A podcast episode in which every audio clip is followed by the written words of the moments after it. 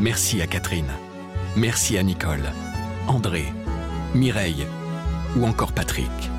Merci à toutes ces personnes qui, grâce à leur legs en faveur du Secours catholique, nous ont donné les moyens d'agir chaque jour pour les plus démunis.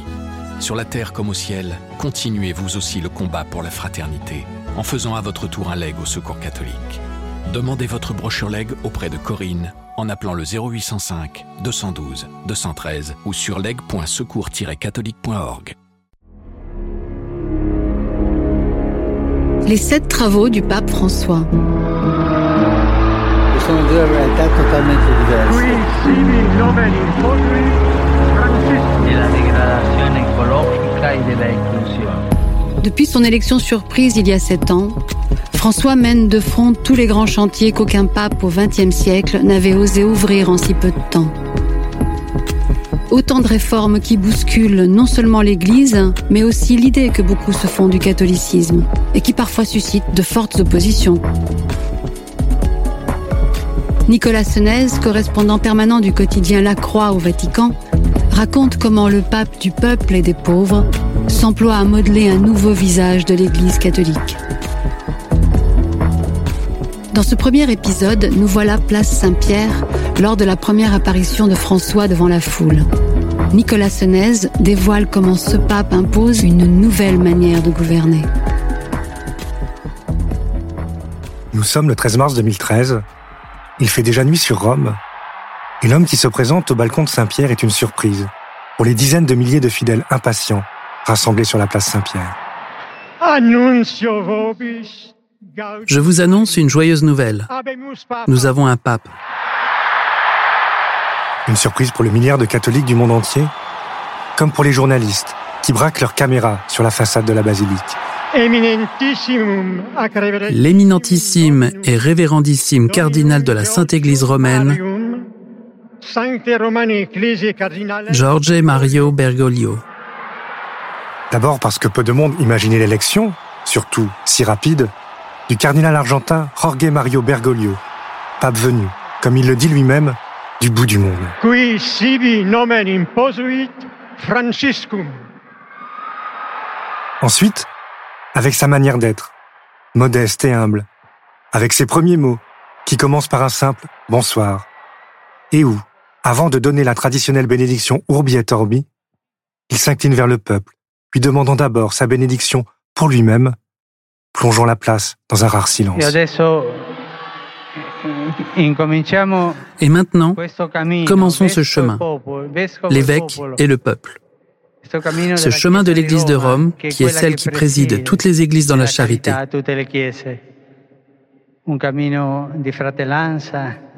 chemin de fraternité, d'amour, de confiance entre nous. Formé à la théologie du peuple, la branche argentine de la théologie de la libération, François se nourrit en effet d'une véritable mystique du peuple, qui transcende sa manière d'être pape. Professeur de philosophie du futur pape, le père Juan Carlos Canón a résumé dans un livre avec la journaliste française Bernadette Sauvaget les grands traits de cette théologie venue de la théologie de la libération. Le courant principal de la théologie de la libération se réfère principalement à la dialectique oppresseur-opprimé. Gutiérrez dit que le peuple, ce sont les nations, les races, les classes opprimées. La théologie du peuple accepte le fait de l'oppression et de la dépendance. Et c'est pour cela qu'elle parle, elle aussi, de libération. La théologie du peuple cherche aussi à comprendre l'Église comme peuple de Dieu, en dialogue avec les peuples de la terre et la culture. Elle s'inscrit ainsi dans la pensée du Concile Vatican II, pour considérer que l'Évangile doit se faire culture dans la vie des hommes. Fort de ce bagage théologique, qui tranche avec une vision européenne et peut-être trop européocentrée, François sera donc un pape du peuple avec le peuple. Et maintenant, je voudrais donner la bénédiction. Auparavant, je vous demande une faveur. Avant que l'évêque bénisse le peuple, je vous demande de prier le Seigneur afin qu'il me bénisse. La prière du peuple demandant la bénédiction pour son évêque.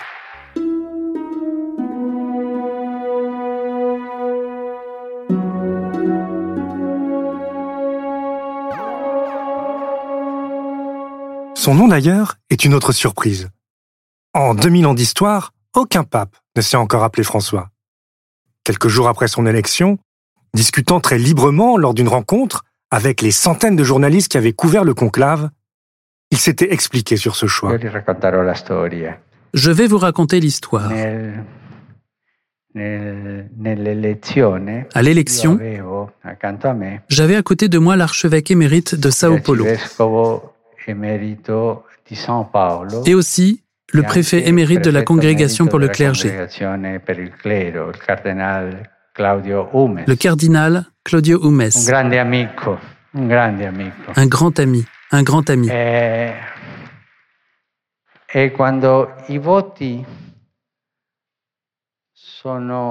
Et quand les votes sont montés aux 2/3, l'applaudissement habituel a eu lieu parce que le pape a été élu. Et lui m'a serré dans ses bras.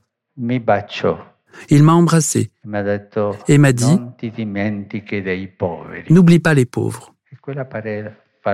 Et cette parole est entrée en moi.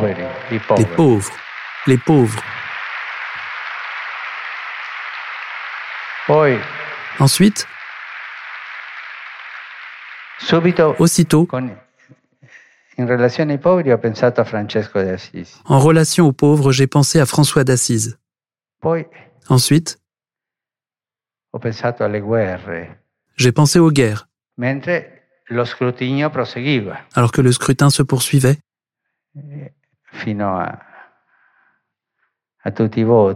jusqu'à la fin des votes. Et François est l'homme de la paix. Et ainsi est venu le nom, dans mon cœur, François d'Assise.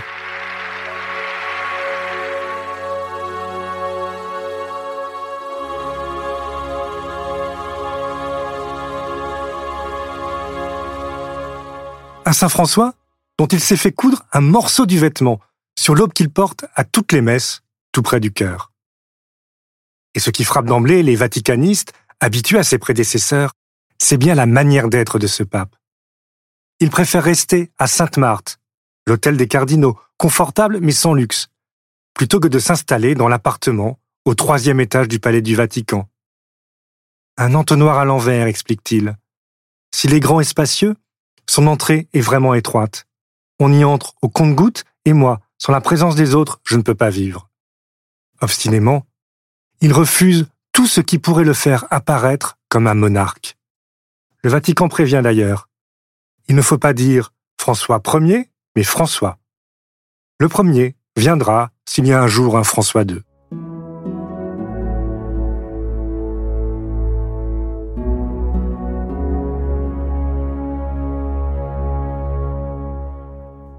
Rapidement, le nouveau pape s'entoure d'un conseil de cardinaux du monde entier, un par continent, pour l'aider à réformer l'Église. En bon jésuite, il écoute, prend conseil, discerne, puis décide. Une nouvelle révolution, dans un Vatican où l'on n'a plus été habitué à cela depuis la maladie de Jean-Paul II, puis un Benoît XVI, qui reconnaîtra lui-même que la conduite claire et déterminée du gouvernement et les décisions à prendre n'étaient pas mon fort. Or, avec François, le pape reste le pape.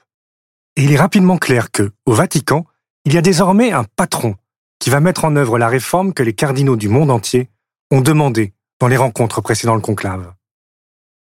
Des rencontres où le cardinal Bergoglio avait plaidé pour une église moins autoréférentielle, moins repliée sur elle-même, plus ouverte sur le monde, évangélisatrice. Une intervention à huis clos qui va marquer les cardinaux. Pour François, l'enjeu est bel et bien l'évangélisation.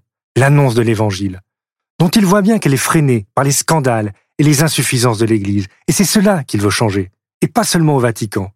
Oui, au-delà de la réforme de la manière d'être pape, ce pontificat va être celui de profondes réformes dans l'Église.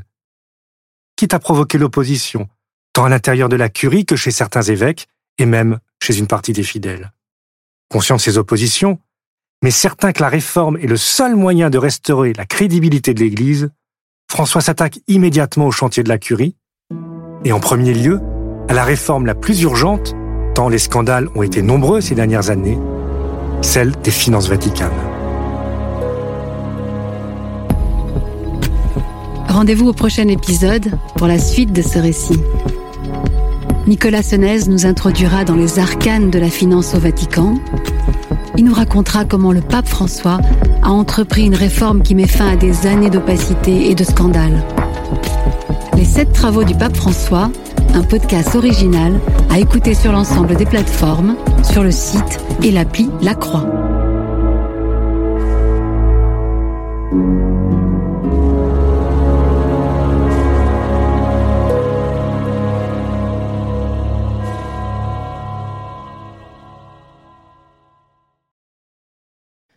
Vous avez aimé ce podcast ? Découvrez l'actu traitée autrement avec La Croix. Toutes nos offres d'abonnement sur la-croix.com/abonnement.